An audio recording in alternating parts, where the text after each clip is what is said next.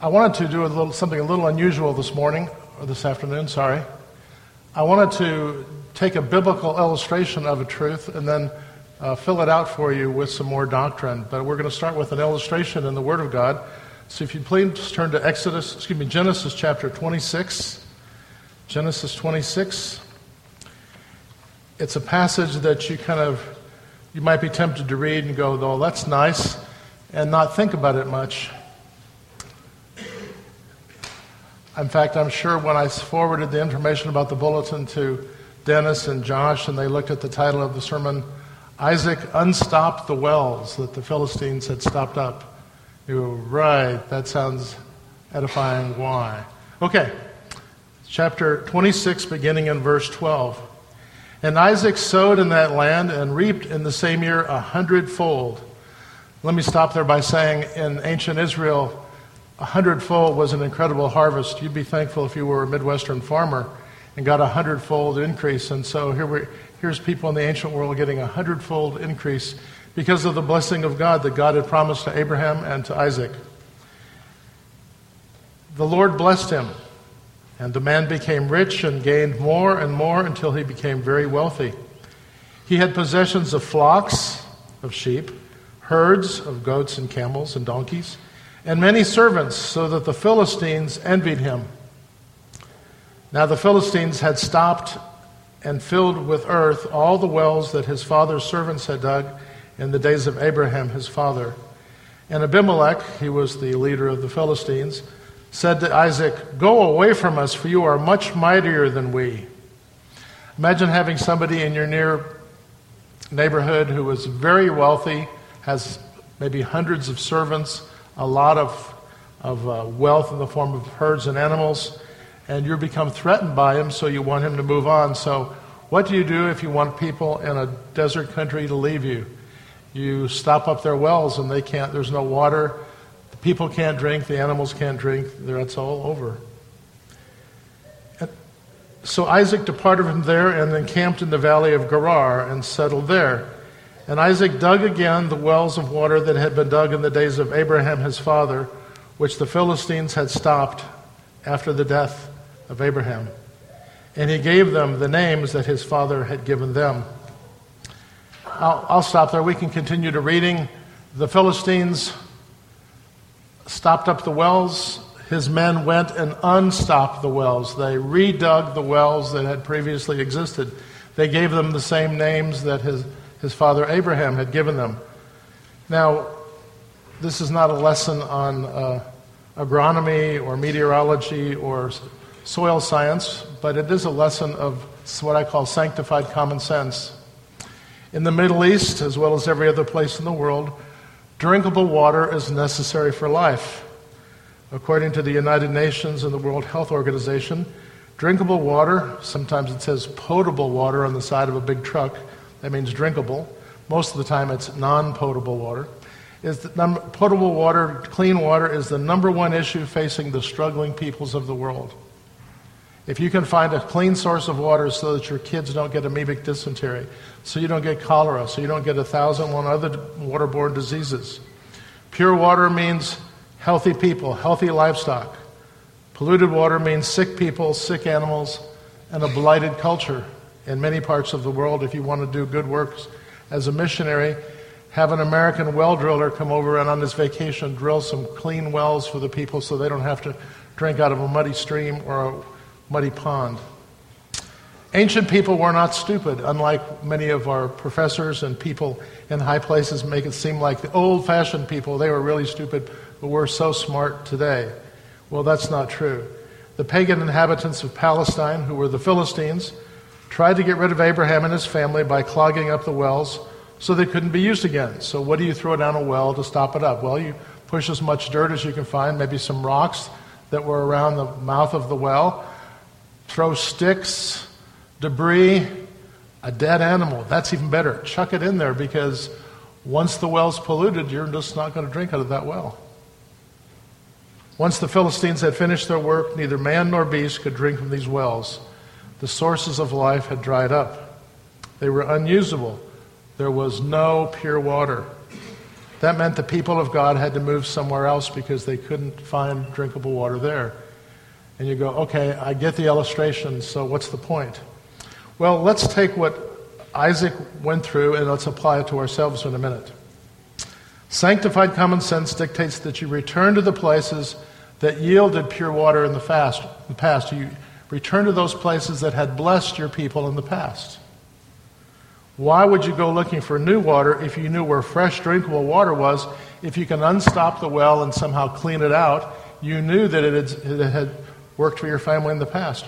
We're not talking about a well with two or three gallons a day. We're talking about digging wells that flocks and herds and families could drink from. You don't go looking for new water if you know where there's old water that's accessible if you take the time and energy to clean it up. These wells had once sustained Abraham and his family. He had scores, a score is 20, so scores is 40, 60, 80 hired men, hundreds of animals. He was tremendously blessed by the Lord. They could all find drinkable water in these wells. If you can help it, you don't go looking for new wells because you might dig a dry shaft. If you've ever known people in the well drilling business, you can, you can drop a dry shaft. You can drop well, you can drop a pipe down that doesn't hit water. So in this case, if you have to dig a well by hand, you don't want to do it if you have to. If you can go back and find a well that's already there that you just need to clean out. So how does this apply to anything you're asking? Well, let's look at American Christianity. Let's look at Baptists today and see if there's anything about stopped up wells that need to be unclogged and what the solution would be from God's Word. So I'm going to take you on a little bit of a whirlwind. So if you have a seatbelt, please put it across your waist because we're going to fly fast. But if, if you've been a Christian very many years and if you've traveled around and tried to find a good church, you'll know something what I'm talking about. But American Christianity is under siege. It's not under siege from atheism. It's not under siege from the liberal elites in the media or in the universities. It's under siege and it's in a dire strait because it's because bit by bit the truth has been given up for decades. Those who are called the guardians of the truth, the so called evangelicals and conservative Baptists, have not held the line. They've given in to the spirit of the age, the demands of the surrounding culture. And so you have all kinds of false doctrines, false gospels, and false hopes preached in average churches today. You could probably attend, I'll be kind, 75% of the churches in the metropolitan area, and most of them would not have the gospel.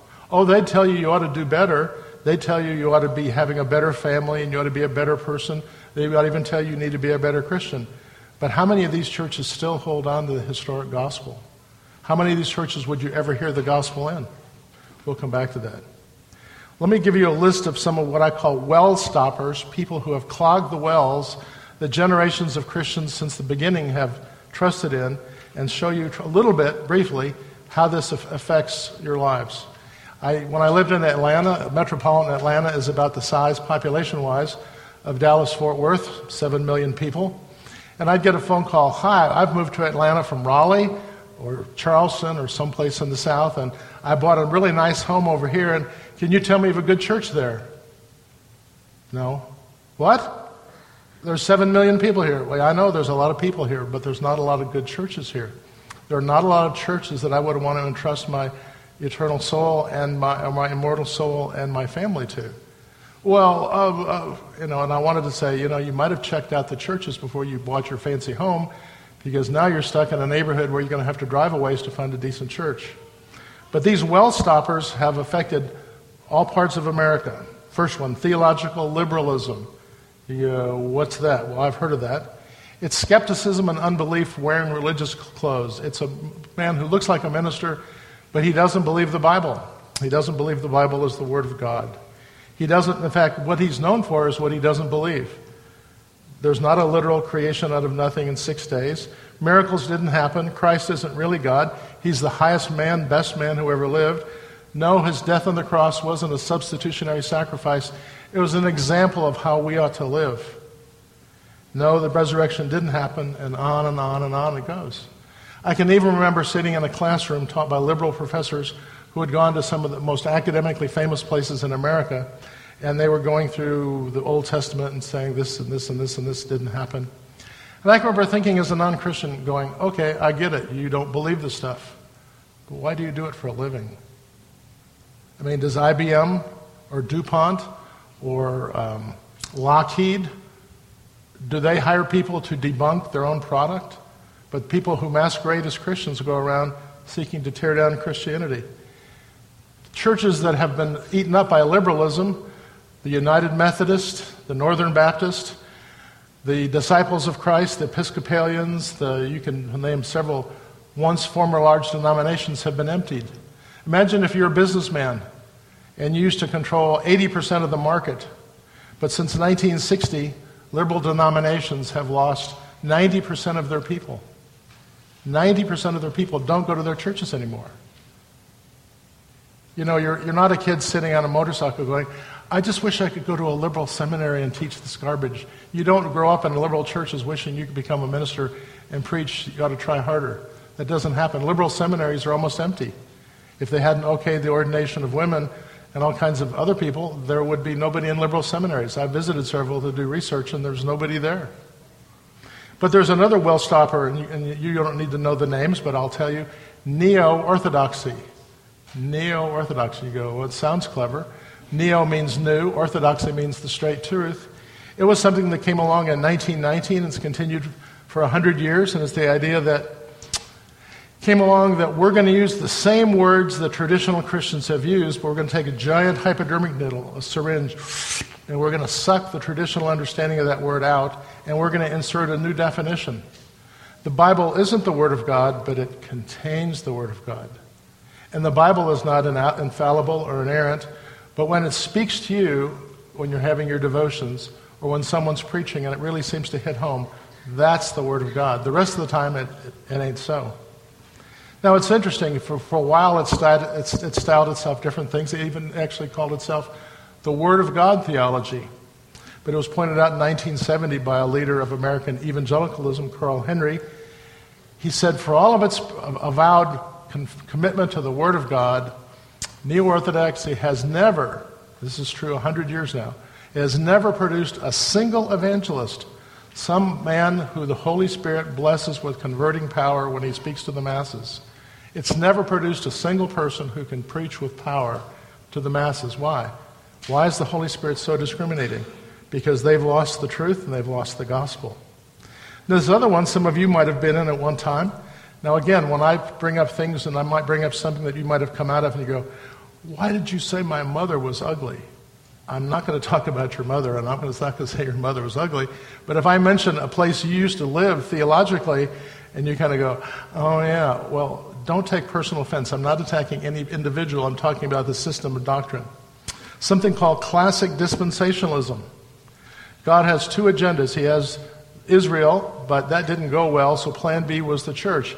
If Israel in the first century had accepted Christ, then there would be no need for the church, but that didn't happen. The law of God is not binding today. That was an Old Testament reality. Christians don't have to obey the Ten Commandments. Escape. Oh. Justification by faith alone is not preached exactly as it had been historically understood. In fact, for all the Baptist churches across the South and the Midwest that accepted dispensationalism, the only part of dispensation, oh, excuse me, the only part of justification by faith that you'll hear is Christ died for your sins. End of story. You go, what's wrong with that? Well, that's half the gospel. I need payment for my sins. But if you're totally bankrupt and someone pays off your debt, that brings you up to zero. But to be in the presence of God, you need positive righteousness. You don't have positive righteousness, and neither do I. But Christ's righteousness is given to the believing sinner. Christ obeyed all the laws of God 24 7, 365, his entire life. And his perfect life, his record of righteousness, is counted to, imputed to the believing sinner.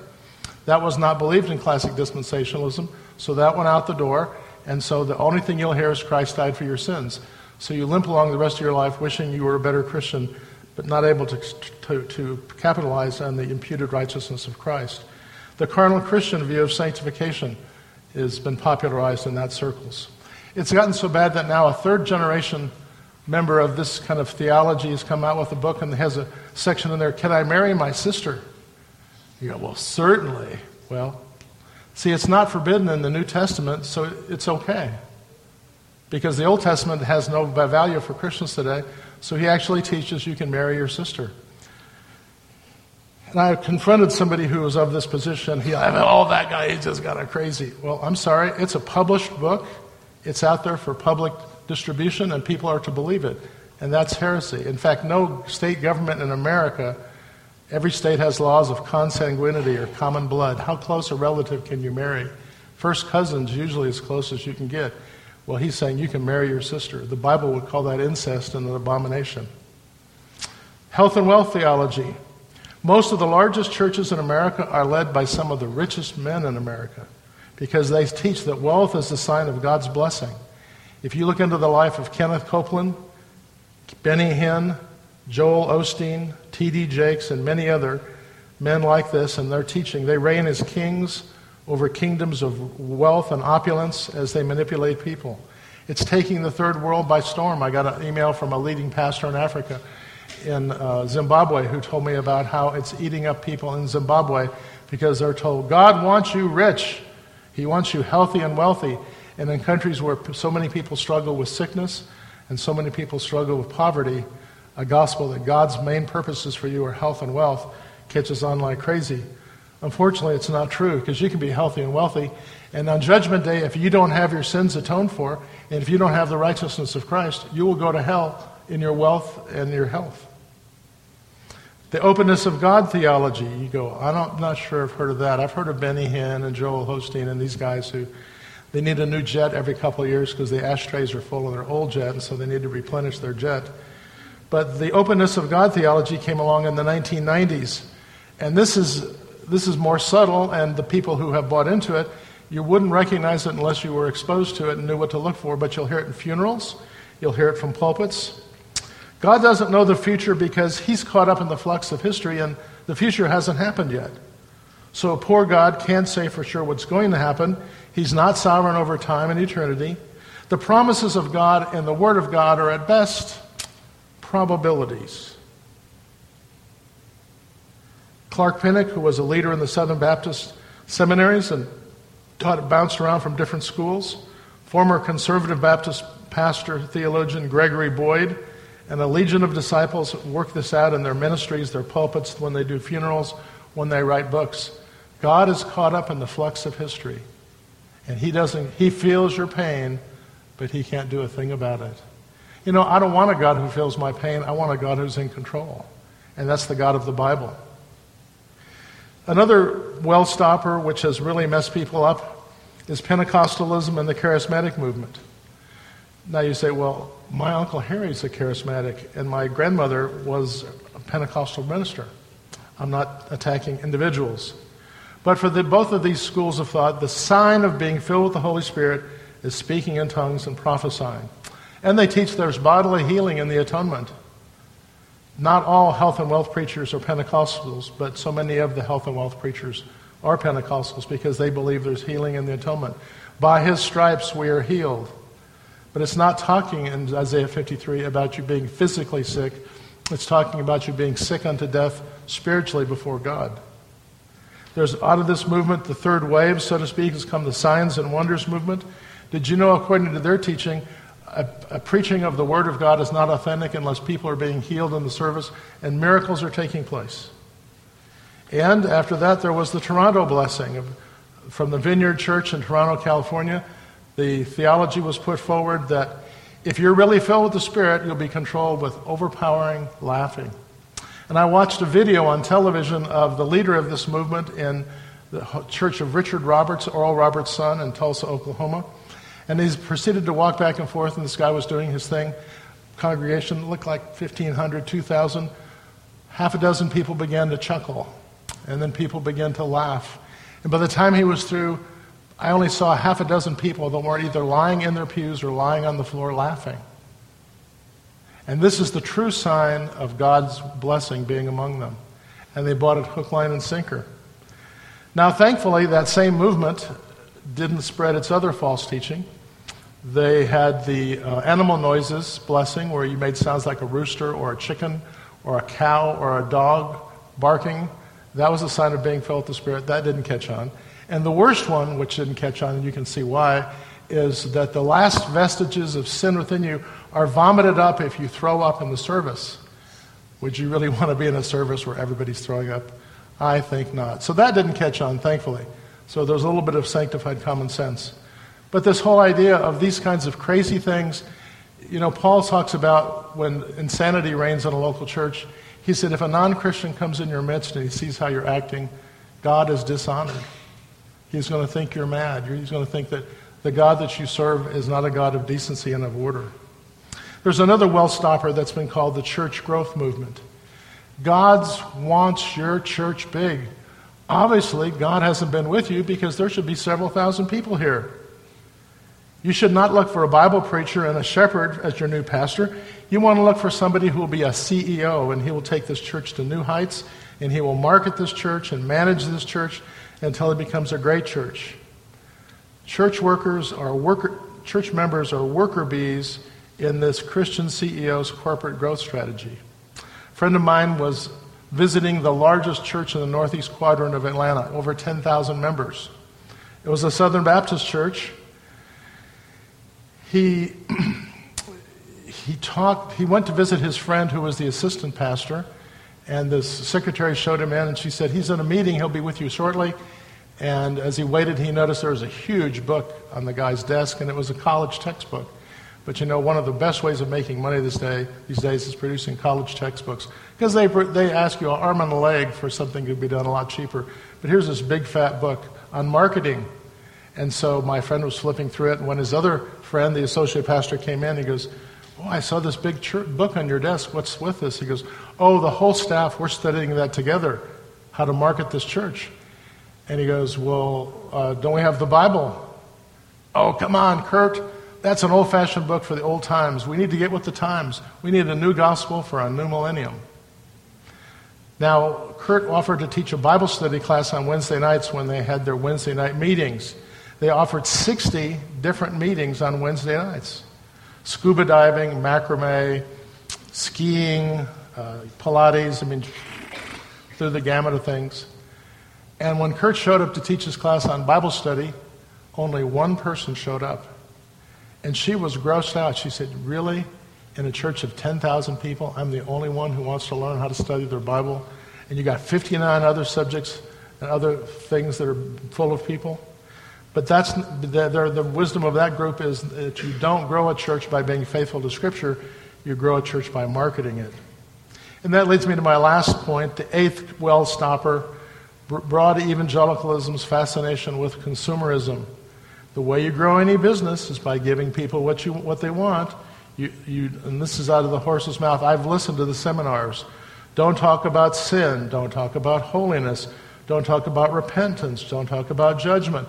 Don't talk about hell. Don't talk about hard topics.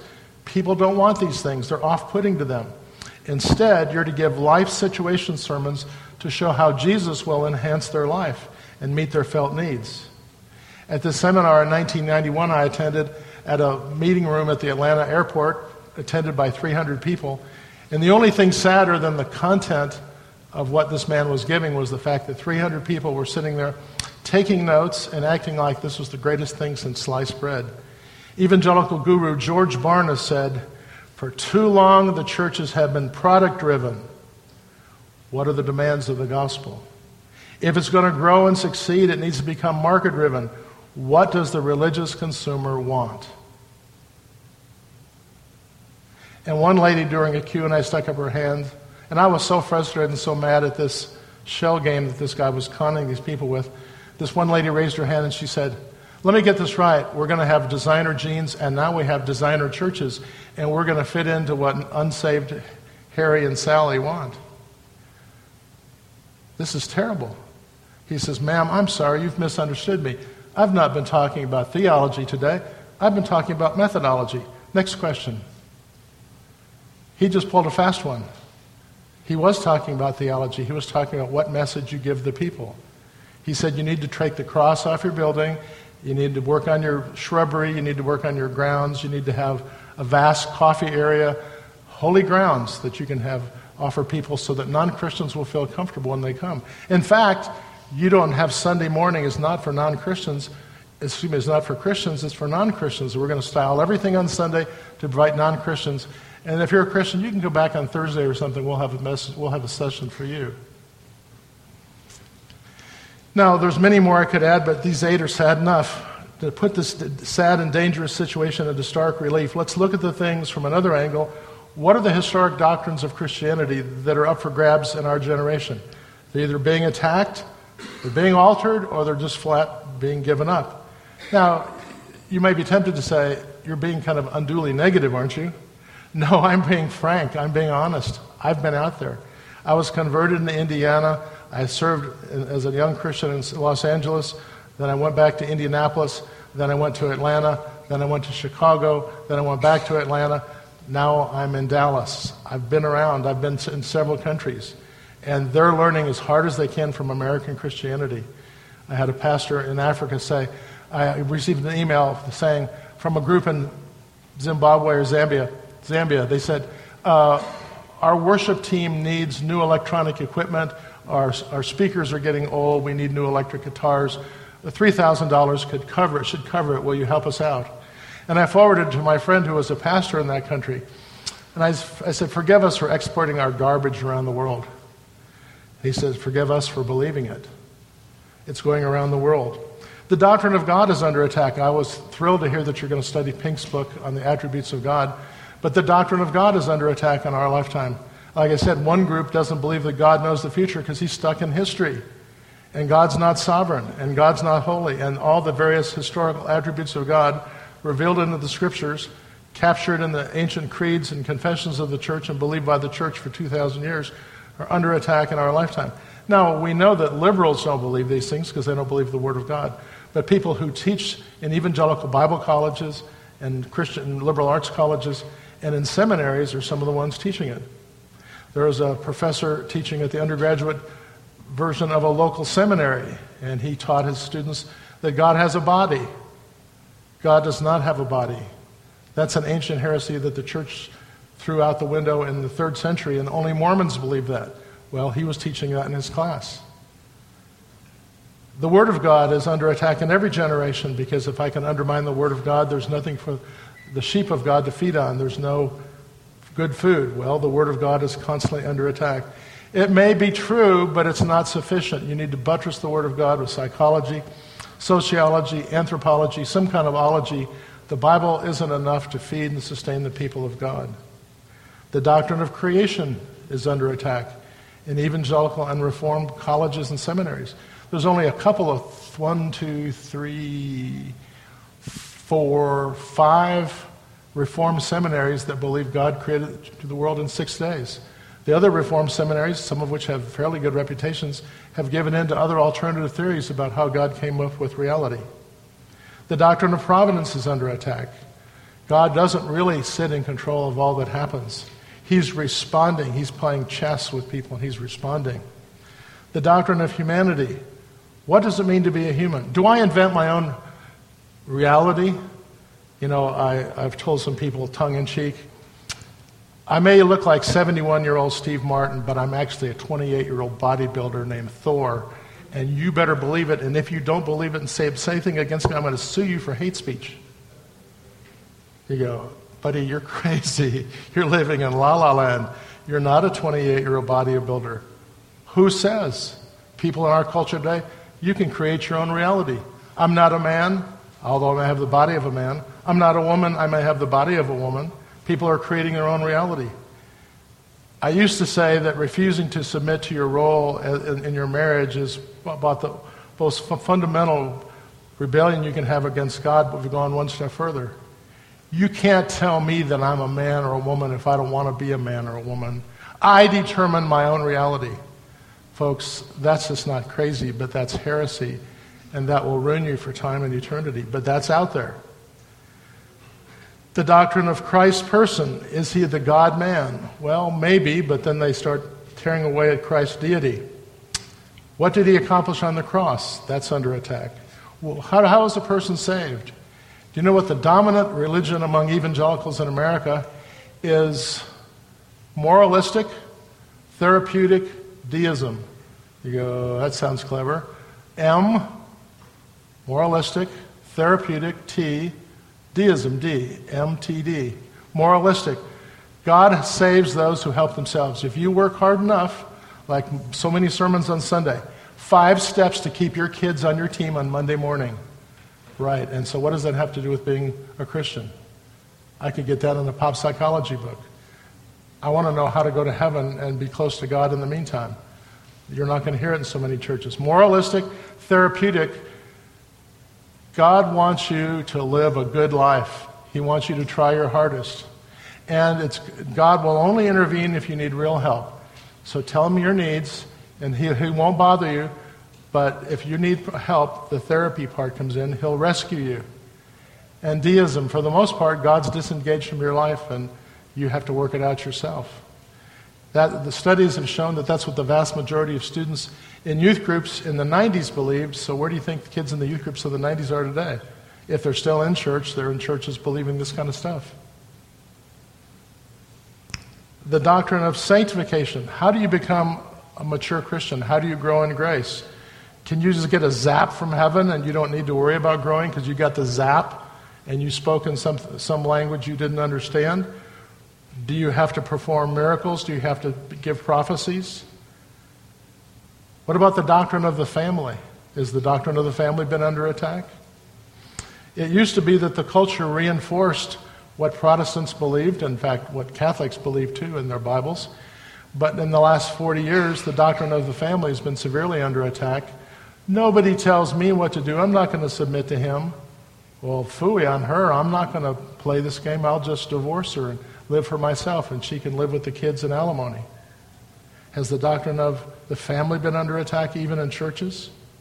Uh, one of the largest churches in Atlanta, my friend left the church over this, but he said there was in the young couples class there was a couple and the one the husband committed adultery with another woman and divorced his wife. And she kept coming to the class because those that was the only friends she had in the church. But the leaders of the class and the church never disciplined the husband for divorcing his wife and committing adultery. But they did ask her to leave the young couples class because she wasn't married anymore, so she couldn't be in the young couples class. What is the doctrine of the church? Uh, me and Jesus with my Bible under a tree. That's the church. You all are unnecessary. I can do this Christianity thing without you all. That's not true. The New Testament knows nothing of individualistic, solitary, I do my own thing Christianity. In fact, you can't find anybody in the New Testament who wasn't a church member who was addressed in any of the epistles. People weren't just floating around doing their own thing and checking into church once in a while. They were all committed to their local churches. The doctrine of the sacraments are under attack. Some churches have do it yourself. They have a like a salad bar to the side. and You can go up and serve yourself communion when you want to. Your kids can have communion. You can baptize your own kids if that's your thing. And the doctrine of the end times and the last things. Certain evangelical leaders said they no longer believe in hell. You just get annihilated when you, when you die.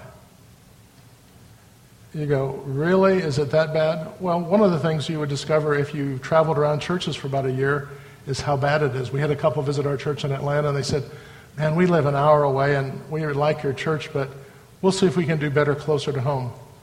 A year later, they came back and they go, You won't believe how bad it is out there. You won't believe the crazy things that are being taught. You won't believe what passes for biblical religion in our lifetime. I said, Well, I know sometimes the people think I'm kind of negative, but I do understand what's going on out there. Do you know the Bible says that Christianity cannot be beaten by outside forces because God is on its side. When the churches hold fast to their Lord, God will fight for them and He'll be their captain.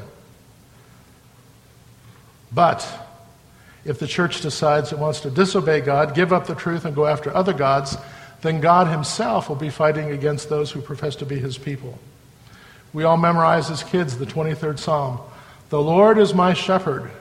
And what does it go on to say about this shepherd? He leads me in the paths of righteousness for His namesake. But what if the church says, I don't want to be on that path, and I don't want to be righteous, and I want to, it's all about me and not about you? Well, bad times are ahead.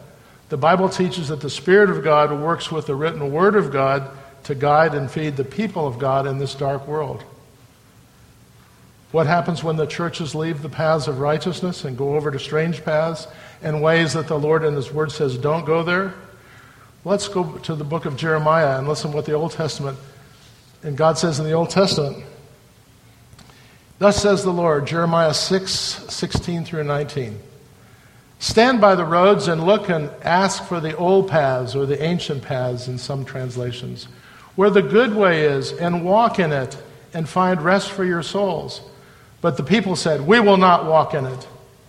I set watchmen over you, telling you, Pay attention to the sound of the trumpet when God warns you. But they said, We will not pay attention. And then now God calls in witnesses. Therefore, hear, O nations, and know, O congregation, he's speaking to the watching angelic congregation. Hear, O nations, know, O congregation, what will happen to them.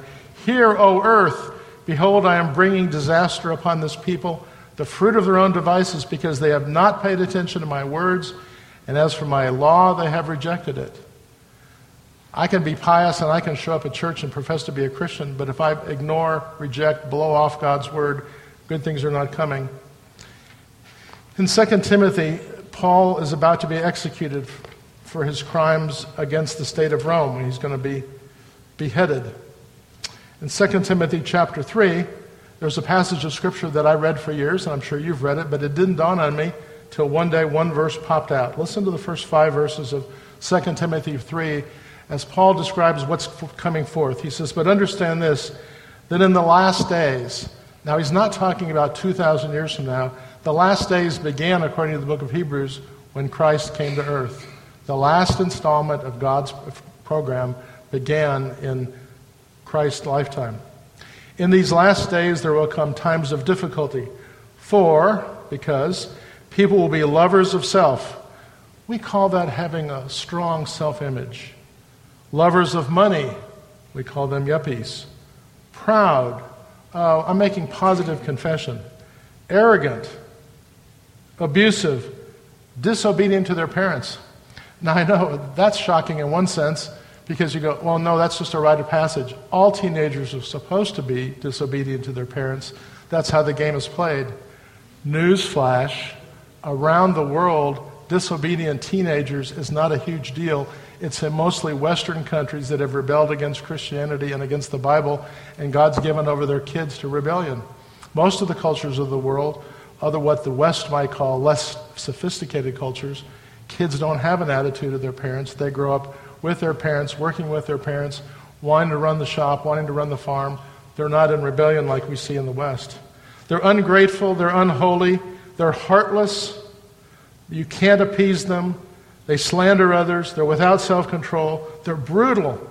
They don't love the good. They're treacherous, reckless, swollen with conceit, lovers of pleasure rather than lovers of God. Note this having the appearance of godliness but denying its power. I'm a Christian. No, Christianity doesn't change your life. It's just something you adopt, like being an American or, or uh, you know, choosing to live in a certain city. It's just part of your life. But Christianity doesn't really change you.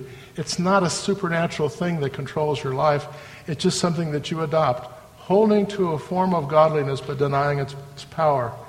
The, Paul's not talking about what the culture is going to be like. He says this is what churchmen will be like in these last days. He says, avoid such people. Holding to a form of godliness but denying its power. Have you ever talked to somebody at work who professed to be a Christian, and then as, you, as soon as you mention something about, well, I don't believe that, I don't do that, of course you don't. You hold to a form of godliness, but you deny the saving supernatural power of the gospel of Jesus Christ. But go on to the next chapter, chapter 4. Paul talks more about what's going to be happening. He says, The time, verse 3, the time is coming when people will not endure sound teaching, but having itching ears, they will accumulate for themselves teachers to suit their own passions. The word phrase sound teaching means healthy teaching, that which will promote spiritual health. People will not endure healthy, sound teaching, but they're going to accumulate teachers who tell them what I want to hear. Right, I want to be healthy. I want to be wealthy. I want to be rich.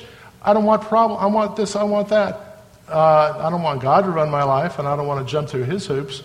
But it's okay if He wants to jump through mine. They will accumulate for themselves teachers to suit their own passions and will turn away from listening to the truth and wander off into myths What solution can we learn from what we said earlier and apply to our situation? In the opening illustration, we learned that sanctified common sense led Isaac to go back to the wells that had provided clean water, the sustained life, promoted their herds, promoted their families, go to the places that have been life sustaining in the past and retrieve them. We heard Jeremiah say, Return to the old paths, look for the old paths and walk in them, the tried and true doctrines and practices of the Christians of the past. We don't need a new gospel for a new millennium. We don't need a new gospel for a new century. We need the old gospel. Paul said, I'm not ashamed of the gospel, for it's the power of God unto salvation to anyone who believes. We heard Paul warn young Timothy about the kind of people who would be attending churches in the last days. But, Paul does tell Timothy in other places in 2 Timothy what he's to do positively. He says in chapter 1, verse 13 and 14, he says, Follow the pattern of the sound words, the healthy words that you've heard from me. Follow the pattern. Template. Ladies, you know what a pattern is when you're going to make a dress and you buy a pattern and you cut out the material in the shape of the pattern. A template, a blueprint. Follow the blueprint. Follow the pattern of the sound words, the health giving words that you've heard from me, apostolic teaching, in the faith and love that are in Christ Jesus. By the Holy Spirit who dwells within us, Guard the good deposit entrusted to you. Part of what we're to do is guard what's been entrusted to us. You have a tremendous heritage here. It's not your job to know church history. I get that. I did study church history, and we live in one of the worst times in the history of America in terms of what the status is of truth and where the churches are at.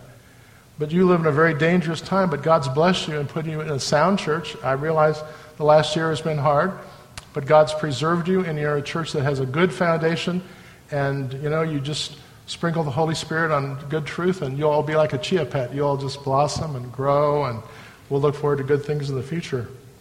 Later in 2 Timothy 3, this is what Paul says All scripture is breathed out by God and profitable. For teaching, this is what you ought to do. For reproof, you're doing that wrong. For correction, this is how to do it right. For training in righteousness, you want to be a man of God, a woman of God, you want to grow for training in righteousness that the man of God, and specifically, Paul's telling Timothy, the man of God is a technical word in the Bible. It's for a prophet or an apostle or an apostle's assistant. That the man of God may be competent, equipped for every good work. A faithful pastor needs to be a man of the word. I charge you in the presence of God and of Jesus Christ, who is to judge the living and the dead, and by his appearing and his kingdom. What's he to do? Preach the word. Be ready in season. This is when you would expect a harvest to come. And out of season. Whoa, this doesn't seem like a right kind of time, but it's an opportunity and I'll do it. Reprove, rebuke, and exhort with complete patience and teaching. As for you, always be sober minded, endure suffering, do the work of an evangelist, keep preaching the gospel, fulfill your ministry. In the light of the kind of bad people who will be attending churches, Paul says, you do the right thing, you hold to the scriptures, you teach the scriptures, you guard the scriptures along the lines that I've just shown you, the best of the evangelical and reformed seminaries today are busy doing retrieval. Now, there's a dog called a golden retriever. Why is it called a retriever? Because if something's thrown out there, they go get it and bring it back. That's called retrieving. What does retrieval mean? Well, if you went to Reformed Theological Seminary in Orlando, Florida, or in Charlotte, North Carolina, or our Reformed Baptist Seminary here in Fort Worth, or Kansas City, or schools in other cities around the country. They're busy doing retrieval. What do I mean by that? They're not looking for new doctrines and new angles to, in order to make things exciting or new. They're returning to the old paths. They're not looking for a new gospel for a new millennium. They're not looking for a new teaching for a new century. They're saying, what has fed the church and prospered it for 2,000 years? How did we get here? How did God bless for 2,000 years and get us here? So, the wells that were dug by Augustine and Athanasius and Anselm and Luther and Calvin and Tyndale and the Puritans and other giants of the past, these wells are being recovered. These men weren't dummies, they had insights into Scripture. Let's not look for the latest thing that comes out of Harvard Divinity School or the last thing that comes out of the University of Chicago Divinity School or Yale Divinity School, like in the video. You know, my brother goes to Yale Divinity School. Like, sorry for him. Anyway, They're looking to the best men of the past who have dug wells for us that we need to unstop and look to again. Did you know the original associations of Baptists in America were not only Calvinistic, they were confessional. The very first Baptist association was in Rhode Island. It held to the 1689 Baptist Confession. The second association in America was the Philadelphia Association. It held to the 1689 Baptist Confession. The Charleston Association in the South, same thing. The founders of the SBC were all members of churches that held to the 1689 Baptist Confession. The number of Baptist and Baptist churches exploded during the Great Awakening, and they're mostly Calvinistic. And in Georgia and South Carolina, with which I'm most familiar, they were almost all confessional. We want pastors to do and teach what the Word says. We want to find pastors who don't listen to psychologists or sociologists or business gurus, but we want pastors who will teach us what the Word of God says. I've chosen to spend whatever productive years I have left working with young men to be pastors and preachers of the gospel, of the Word of God. And it's becoming novel. There are churches you can go to and they hardly will mention any scripture. They won't preach from the Bible necessarily. They'll take some point out of thin air and they'll preach on it. You won't sing songs based on hymns, based on the scriptures. The scriptures aren't read in the service. It's just terrible. But I want to dedicate whatever time I have left to train young men who will do these things. You know, when the, Charles Spurgeon began in the middle of the 19th century and preached until 1892 when he died. He was called the last of the Puritans. But then God raised up a man that few people have heard of, but A.W. Pink, who wrote all kinds of books. He was called the last of the Puritans. He died in 1952. Martyn Lloyd-Jones began preaching in 1927 and continued preaching until 1968, and he was called the last of the Puritans. And all these men had great impact for God because they knew the great God, they knew that what the wells of salvation had fed the church for 2,000 years, and they drank from the same wells, and God blessed them. What was the largest Protestant church in Europe in the 19th century? Charles Spurgeon's church. What was the largest Protestant church in Great Britain in the 20th century? Martyn Lloyd-Jones Church. Which churches had more men than women attending, which is a novelty. Usually it's four more women than men. Both these men had more men than women attending because they had a great God. I knew a single guy who was 31 and he told me, I've been in church since I was a kid, but I never knew why I should respect or fear God until I came to the doctrines of grace and Calvinism. And now I see why I should respect God and treat Him as holy, holy, holy. And I have my backside in church every week because I need to be there. In Acts 17:6 may be said today, these men who've turned the world upside down have come here also. I'm encouraged for this church. You have the Word of God to convert people, to gather people, to teach them, to build up the saints. You have the Baptist Confession of Faith. It's served Baptists well for 400 years. And it's built upon what the early church fathers said and what was recovered at the time of the Reformation, and it's full of great truth. You're about to have a pastor who's been trained in the Scriptures, who holds to the confession of faith. He's a called man, a gifted man, a trained man, and he's a set aside man. What's not to like about that? You have faithful churchmen here. As I said, I'm getting to know most of your names now. You have a deacon now, I admit that Dennis is kind of weird, but I'm weird too, so that's why we get along so well. But anyway, you have a faithful deacon. You have other mature believers to aid the pastor in building up this church. You have like minded confessional churches around you who are willing to help you. The future for this assembly is as bright as the promises of God. So let me close briefly with three or four concrete steps. Pray for your pastor. You're about to have a new pastor. Keep praying for him until he's an old pastor. Love your pastor. According to Ephesians 4, he's God's gift to this congregation. Support your pastor financially. Give him the time he needs to study and pray. In Acts chapter 6, the apostles were trying to deal with everything. Imagine a church of 100 people, and suddenly 3,000 converts show up, and you got all these baby diapers to change, and all these needs that have to be met. And so they're just running around chasing their tail, and finally, some people complain they're not being attended to. And the apostles look and they deal with them. They say, you know, it's not right that we should leave off prayer and the study of the word, the preaching of the word, in order to wait on tables. There's nothing wrong with waiting on tables. People need to be fed. But that's not our calling. So we want to have the time to do what God's called us to do. We're going to appoint men who will be deacons to see to the distribution of the food, but we're going to give ourselves to prayer and the ministry of the word. Give your pastor that. Pay attention to your pastor as he preaches to you the word of God. God's called him to be faithful, to preach to you, and God calls you to be faithful to listen and uh, heed. And stay in the old paths and never leave them. And we'll all meet again in heaven. Now, I hope to come back some other time just to encourage you, but I'm very encouraged for where you all are at. You're at a good place. He's kept you together, He's kept you, and uh, I think God's love has been evident on, on this congregation. Let's pray. Father, these people have been faithful today to hear from your word from what seemed like an innocent illustration in the life of Isaac in the Old Testament. But we know what wells are like, and if you go west of Fort Worth, things get really dry really quick. And you get into New Mexico and Arizona and Southern California and Nevada, and if there's no water, there's life. It's brown and gray and purple and dead. But if there's water, there's life, there's vibrancy. A farm or a ranch or a town or a civilization can grow up around it. We need the pure water of the Word. We need the meat of the Word. We need the milk of the Word. Would you make the new pastor here to be a man of the Word who feeds the flock from the Scriptures week in and week out, who helps them to understand the theology of the confession, who shepherds their souls? Give grace to this young man. Give grace to this congregation. May we pinch ourselves with wonder in the years to come that you were so good to us.